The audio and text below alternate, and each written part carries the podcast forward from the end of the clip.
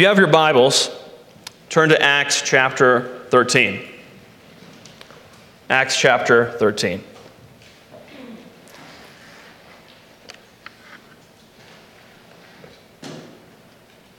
You ever been around somebody that was just very gifted with something that they knew well?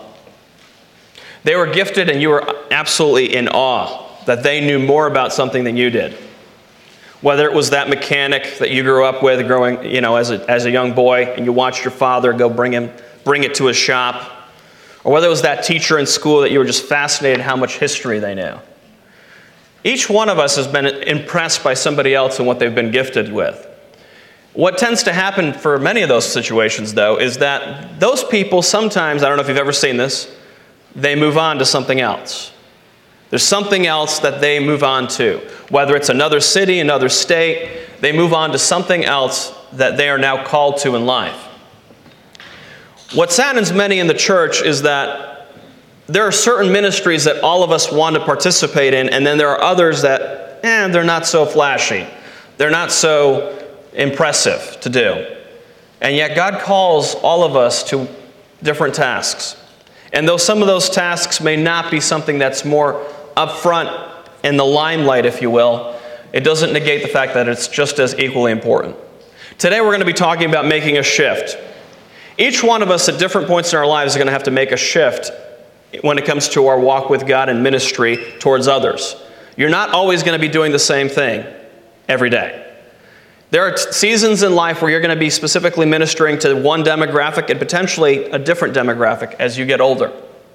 In fact, that's one of the reasons why a lot of churches will hire certain people based on certain demographics to, to work with that group of people. Well, God's model is the model of elders and deacons.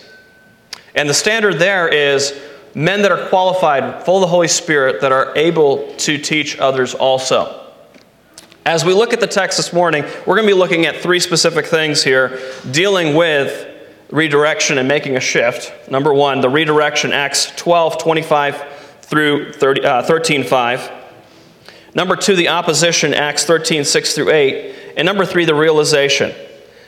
We see here that the, the text itself brings our attention right back to Paul and Barnabas once again. We had just been speaking on Peter a few weeks ago and the termination of Herod by an angel, right? We, we explained that touched by an angel had a totally different meaning there than what most people imply. Um, we ended with the incredible truth that God's word still grows and multiplies. Nothing can stop it from going forward. So, as we turn the attention once again to Paul and Barnabas, I want us to specifically look at this text in number one, the redirection, verses 25 of Acts chapter 12 through thir- uh, chapter 13, verse 5. And Barnabas and Saul returned from Jerusalem when they had fulfilled their ministry. They also took with them John, whose surname was Mark. Now, in the church that was at Antioch, there, was, there were certain prophets and teachers Barnabas, Simeon, who was called Niger, Lucius of Cyrene, Manaen, who had been brought up with Herod the Tetrarch, and Saul. As they ministered to the Lord and fasted, the Holy Spirit said, Now separate to me Barnabas and Saul for the work to which I have called them. Now, having fasted and prayed and laid hands on them, they sent them away. So, being sent out by the Holy Spirit, they went down to Seleucia, and from there they sailed to Cyprus. And when they had arrived in Salamis, they preached the word of God in the synagogue of the Jews. They also had John as their assistant. So what we see here is that Paul and Barnabas they go back to deliver the gift, right?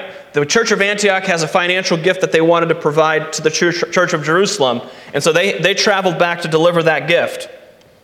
And by the way, just for your information, I'm sure most of you realize this, but Saul and Paul, I'm going to use them interchangeably. If I use one, I'm using the other. Just, just so you're, you're on the same page. John Mark here is connected to Barnabas as his cousin or potentially his nephew. Some commentators will debate that a little bit. The trip here from Antioch to Jerusalem, though, was over 500 miles. So you can imagine that was quite a trip. They didn't have a Toyota to drive for that.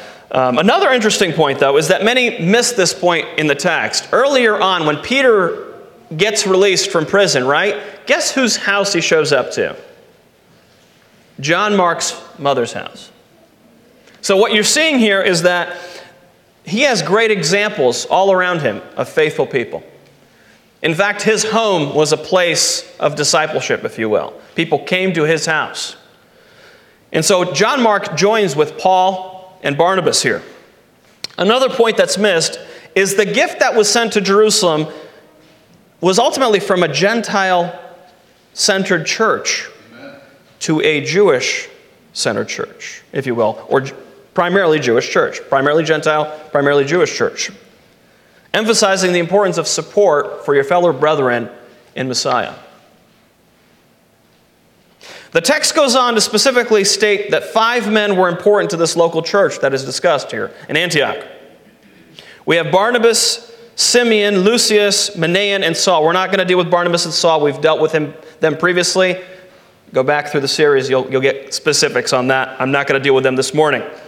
But Simeon, called Niger, is more than likely a reference to his skin color, which would mean that he's probably an, of African descent. Lucius of Cyrene was out of, out of Africa as well, showing us right up front that race was not a factor in the early church.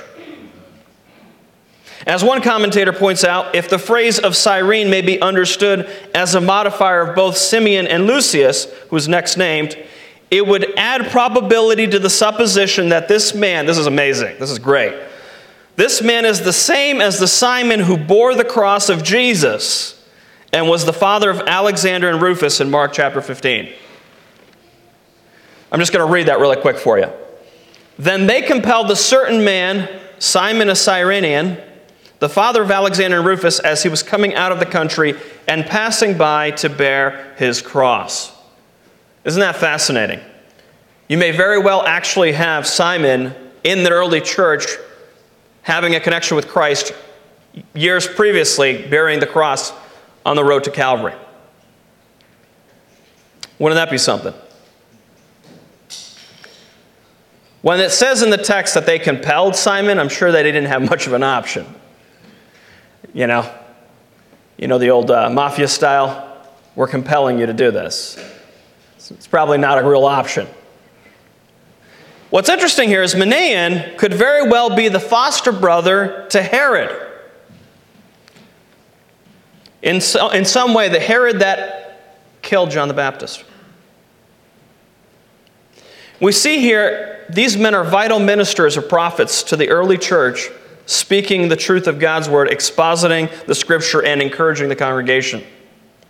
These men worked together in the local church in Antioch in ministry. They must have cared for things like the needs of the people. They visited and taught the new converts. Obviously, we saw Paul and Barnabas, particularly, were there early, right, to teach for a full year. So they're discipling these, these people. They even took some time, as this text says, to fast as well. This is a lost practice in the church today. Many of us do not practice fasting. Probably talk about that in the future. While they're doing these things, God redirects the focus of the ministry, but not the ministry of all of them, just two of them Saul or Paul and Barnabas. The Holy Spirit, Holy Spirit wants something different for both of them. A couple things that are worth noting about this redirection.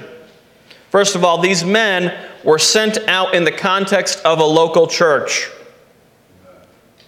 Understanding their call is starting from that. These were not some immature men trying to do some cool new hip ministry that we see happening constantly in America today. These were serious matters to the point that you see the church fasting about this and praying before they lay hands on them to, for this redirection. There are too many people in the church today believing they're called to a certain ministry based on their personal feelings something they felt after some moving message, some song they heard. Mom and dad told them they were gifted in this thing. Um, an emotional experience at an event, right? They went to a conference and this is what they believe they need to do. With little or no involvement in the local church, there's no solid confirmation. You see, if you want to do something for God, you and I need to realize a lot of that context needs to be in the local church. It's there for a reason. What you and I don't need is a false assurance of a calling that comes from a personal preference or emotional experience. When we may not have been consistently in the Word ourselves, prayed consistently, or even fasted, never mind on that.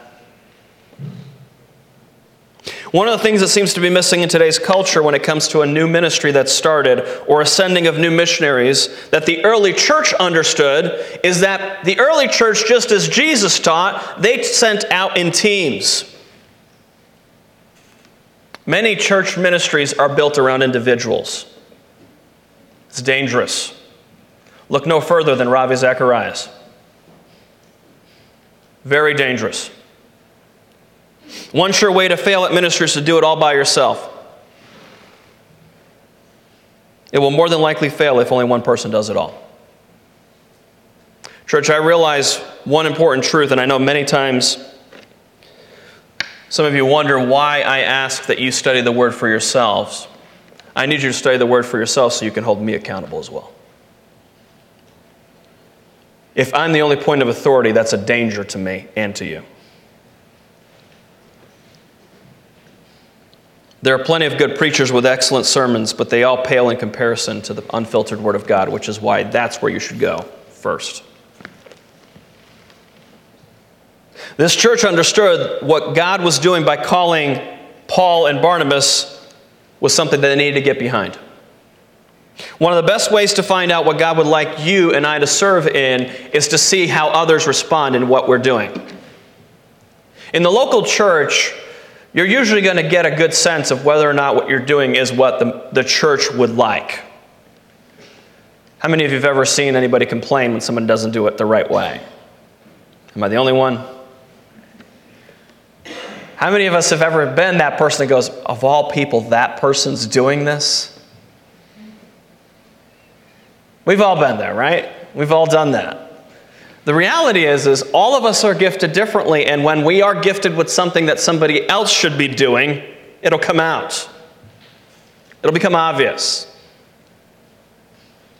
You see, these other men were there to stay still in that local church to continue ministering there. They weren't done. They weren't moving on. In fact, what, from what I can see in the text and, and reading the previous chapters, Paul and, Paul and Barnabas had already taught a lot of these people quite a bit. They were stable enough to keep going. If you remember, Barnabas brought Paul back in chapter 11 to help his church here build their doctrine. At this time, we know that they are more than likely more than just a little gifted to take on the, the task. God was ready to move on Paul and Barnabas to a different location and minister to others. In fact, what they do is they went to Salamis, which is a very large town in Cyprus. It's on an island, over 70 miles from Antioch. The population there was essentially Greek with Hellenistic Jews living there. Paul and Barnabas preached at the synagogue as was their custom. Scripture does not tell us much of what happened in Salamis, but in Paphos we clearly see that they were faced with opposition, which is our second point. Number two, the opposition. Chapter 13, verses 6 through 8. Now, when they had gone through the island to Paphos, they found a certain sorcerer, a false prophet, a Jew whose name was Bar Jesus, who was with the proconsul, Sergius Paulus, an intelligent man. This man called for Barnabas and Saul and sought to hear the word of God. But Elymas the sorcerer, for so his name is translated, withstood them, seeking to turn the proconsul away from the faith.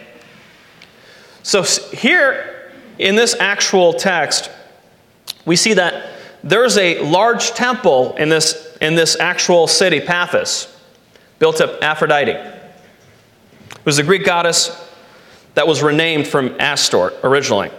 According to one source, it's believed that the first king to worship Aphrodite, Canarius, decided to build the sanctuary in honor of the goddess. He constructed it nearby from where she birthed from the sea. The myth that Canarius used the shrine as a symbol of a wedding Aphrodite through sleeping with temple prostitutes and an ancestral practice of marrying his own daughters, since royal lineage was matrilineal. This created the continual ritual lovemaking with strangers at the site. Yeah, this is the place that Paul and Barnabas decided to go because God called them to minister. See, these are the little details that you need to do some digging outside the Word of God to get. And this is what we do in D group. If you're not involved, this is part of practice when we're looking at certain texts is getting the background of the text. In case you were wondering, I want you to join one if you haven't. It is in this context that Paul and Barnabas, two men that are of significant importance, are met by in the city. Number one is Sergius Paulus, which is one of the Roman government officials appointed by the Roman Senate, and Elymas, who's also called Bar Jesus, is a Jewish sorcerer, false prophet, who apparently had quite the influence on Sergius. He more than likely learned his astrology from Babylon. Sergius, who's said to be an intellectual man, he's intelligent, he wanted to hear more from Paul. He was one of those, just like the Greeks on Mars Hill, they wanted to learn some more, they wanted to hear some more. But he got pushed back due to Elymas, or Bar Jesus, if you will. He didn't want this access given to them. In fact, what's interesting is Bar Jesus essentially means son of Jesus. There may be some reason why he did this. By way of application, believer, just as we see with Bar Jesus, he feels threatened that his way is now going to be taken away from him, if you will, his actual power, his prestige. You need to be understanding that when you share the gospel with certain people, you may be threatening their territory. You may be threatening those that are over them. How many of you realize that most people that you read, you meet, sorry, read, hopefully you read people too, that's a good thing. Um, most people that you and I meet, we find that they have people that have taught them before, or maybe currently are teaching them. And when you and I bring the gospel to somebody that is not privy to the scripture, they don't understand the word of God, uh, very, they know very little of the Bible, you need to understand that if, they're, if they have somebody that's really been influencing them, they're going to feel threatened by that. And that's normal. You should expect that. You know, when, when somebody comes from a Jewish background and a Christian tells them they're not completed without Christ, that's going to come across offensively. When a Muslim in certain countries is told that one of their family members converted to Christianity, that's a threat to them. Because this is no longer Christ being accepted as a prophet, this is Christ accepted as God. You should not be surprised by opposition if you're sharing the gospel with people. I don't know why Christians are so stunned by it sometimes. Oh my goodness, they got upset. Welcome to the club. It's been that way all along. Which is the reason why many of us just shut up completely, which is not the right response. Those outside the faith may be envious of the influence of the gospel in their community, their place of employment, their own family and friends. What happens is many times there's a culture shock to people like that. What do you mean this is sinful to live this life? I know another church that doesn't say that.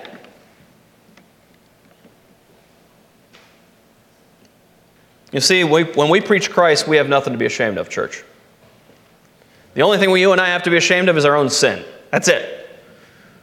But guess what? We have the remedy for that His righteousness. People don't need a self righteous hypocrite. They need a genuine person that shares the gospel with them and tells them the truth, though. And nothing but the truth. Embrace the opposition. Confront it head on, believer. It's coming, it's always going to be there. But number three, let's look at the realization. Acts 13, 9 through 12. Then Saul, who also was called Paul, filled with the Holy Spirit, looked intently at him and said, O full of all deceit and all fraud, you son of the devil, you enemy of all righteousness, will you not cease perverting the straight ways of the Lord? And now indeed the hand of the Lord is upon you, and you shall be blind, not seeing the sun for a time. And immediately a dark mist fell on him and he went around seeking someone to lead him by the hand. Then the proconsul believed when he saw what had been done, being astonished at the teaching of the Lord.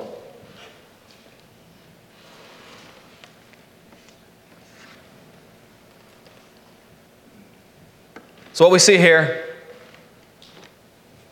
is the Apostle Paul, filled with the Holy Spirit, wants to make sure he just loves on this man. And he tells him, Brother, God has a plan for your life.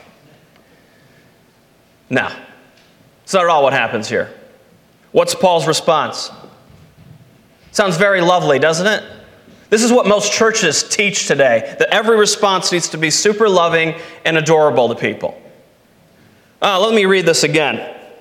Let's make sure we quote Paul correctly.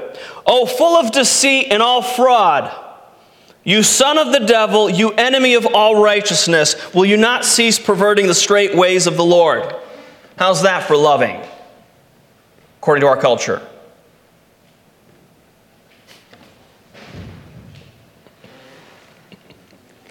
Paul is pronouncing judgment on him.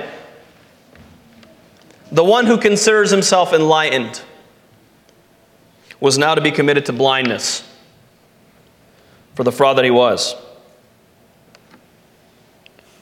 So here's the question What was the result of this harsh rebuke? See, this is what happens in the world. Everybody's like, Christians are just not nice enough.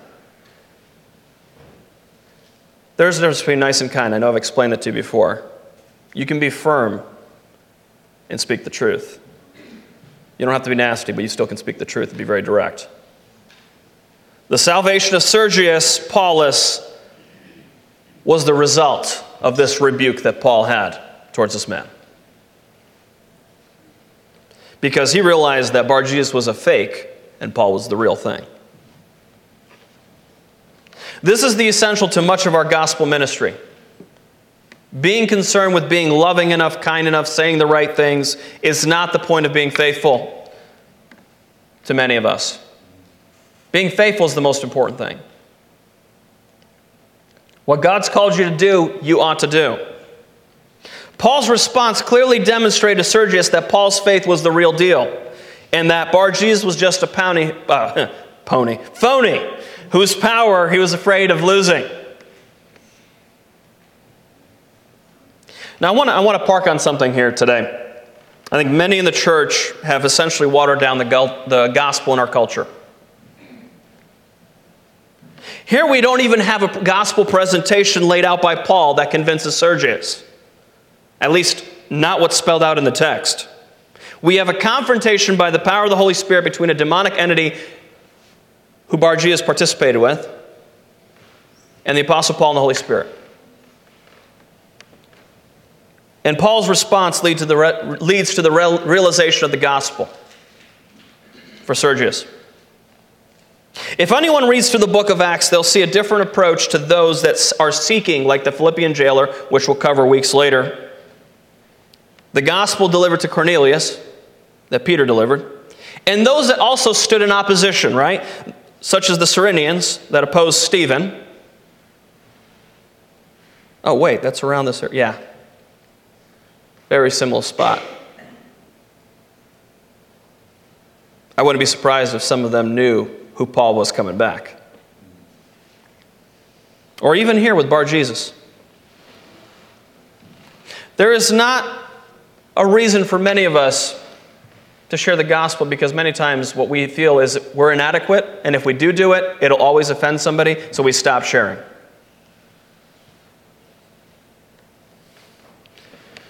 There's this nice approach that many churches have today that misses the point of the gospel.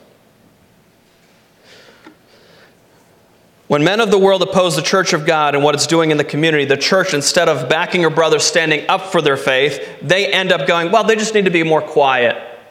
They shouldn't have said so much. Their stance on homosexuality, they should have just kept to themselves. They didn't need to mention God's stance on morality. After all, we're all hypocrites, right? Listen, church, just because you and I sin does not mean we, get, we don't get to speak God's truth on sin.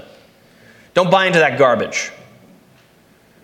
And this is the way a lot of Christians parent their kids. Well, I screwed up when I was younger, so I better not tell them anything. That's not the right stance, it's unbiblical. How are you supposed to raise children that are fearing God if you don't want to fear God and telling them the truth? If only they were just a little more gracious and kind and not said it so harshly, when they got the pushback from the evil child sacrificing organization called Planned Parenthood, they might be better off. I don't know if you realize this, church, but those people that expose Planned Parenthood, they've paid a dear price for that. And you know what's even more disgusting? A lot of churches didn't back them on it. Just because you and I can be hypocrites does not make the truth of sin any less serious. Here's the truth all of us need to repent. That's exactly the whole point. The work itself was done by Christ completely. We are saved by good works, the good works of Christ, not ours. He finished and paid it all. We only bring our own sin to the equation. Sadly, if Paul was getting pushback from someone today and responded with the way he just did here, oh, full of all deceit and all fraud, you son of the devil, you enemy of all righteousness, most Christians would be calling him out for being unloving. In fact, they'd probably be quoting 1 Corinthians 13 to him. Love suffers long and is kind, Paul. Paul wrote it. He knows what he's talking about. And I don't think you and I need to correct him. This is the imbalance in the church today. And, church, we better not fall for this garbage. There are times to confront, and there are times to be kind and gentle to people. The people that Jesus was most kind and gentle with were the ones that already realized they were destitute. The people that he confronted were the self righteous Pharisees that constantly got their way and tried to impose things on others that they themselves never followed. Unless you think only hypocrisy exists in the church, it exists in the world with our leaders telling everybody what they ought to do that they themselves don't do. And, church, we ought to, ought to, ought to apply this standard across the board. No exceptions, whether it's in our local church or in the community or in our government. It has to be the same standard across the board. Don't expect from others what you yourself don't want to practice.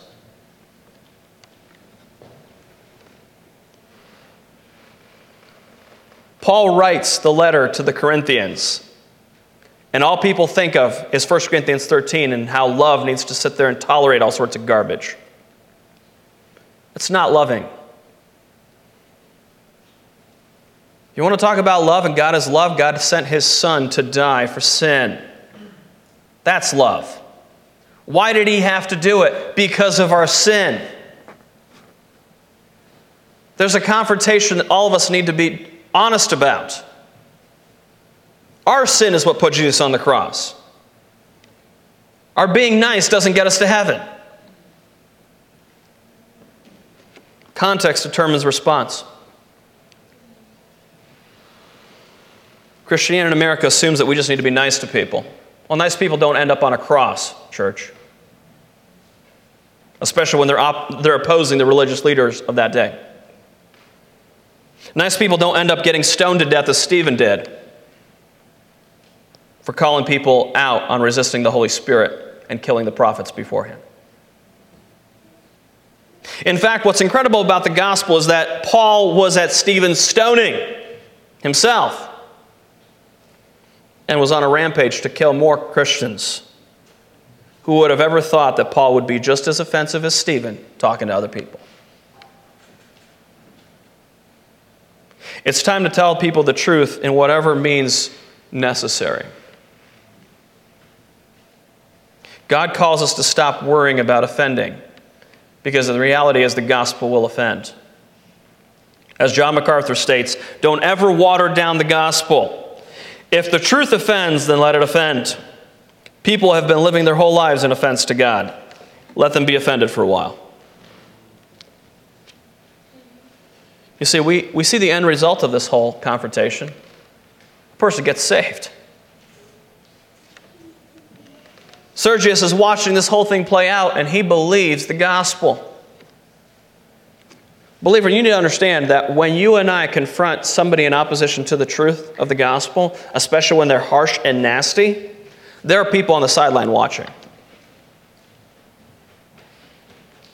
we shouldn't just duck and run. We need to stand up for the truth. So, in conclusion, here's the question Do you need to make a shift? There are multiple things that I mean by this. Is there a ministry shift that you might need to take? Is there something else that God may want you to do that others may have mentioned but you've been pushing back against doing? You see, there are things in the church that you can be involved in, and a lot of us hesitate because, well, I don't want to get too overcommitted. We'll start somewhere. If you're not here for prayer, join us for prayer next Sunday, 10:15. Keep meeting. If you're not in small groups, come talk to me, Doug, Mark. We'd love to have you. If you're not in discipleship group, please let me know. I'd love to get you in one. Maybe you need to make a shift in how you approach others when it comes to trying to do big things for God. Maybe you need to be a part of the church of God to know how to minister to the church of God. Maybe many of us miss the basics that give us direction. You see, what's hard for me as a pastor to tell you to do in the church is for me to tell you to skip Bible reading, Bible memorization, prayer, and then have you serve in the church and assume that you're going to do a good job at it. You can't neglect the first things. This is why the church stopped loving Jesus the way they ought to. Maybe you and I need to make a shift in how we approach others when it comes to the gospel. And I get it. Many of us don't want to come across offensively, and I know that there are different personalities. Some of us are more outgoing, some of us are more closed off. I don't believe that God calls us to be the same exact way. God gave you a certain personality for a reason. But that does not mean that you and I should not be bold for the gospel. You and I don't get to pick our way through life of what we want to do for God and not want to do for God. We ought to commit fully as a disciple of His. You and I should not go out of our way to pick a fight with other people. But we also shouldn't ignore the seriousness of opposition that we may face and a proper response to that situation. Now, if you're watching this online and a lot of this seems just ridiculous to you as you're checking this out, I want you to realize that your sin is detestable, it's vile before God, and you do need to repent. You need to turn away from your sin, trust Christ. This isn't some magic formula, say a certain words or anything like that, and you're in heaven. This is a commitment to follow Him as a disciple. God has different tasks assigned for us in the church. Let's make sure that we are committed to Him first.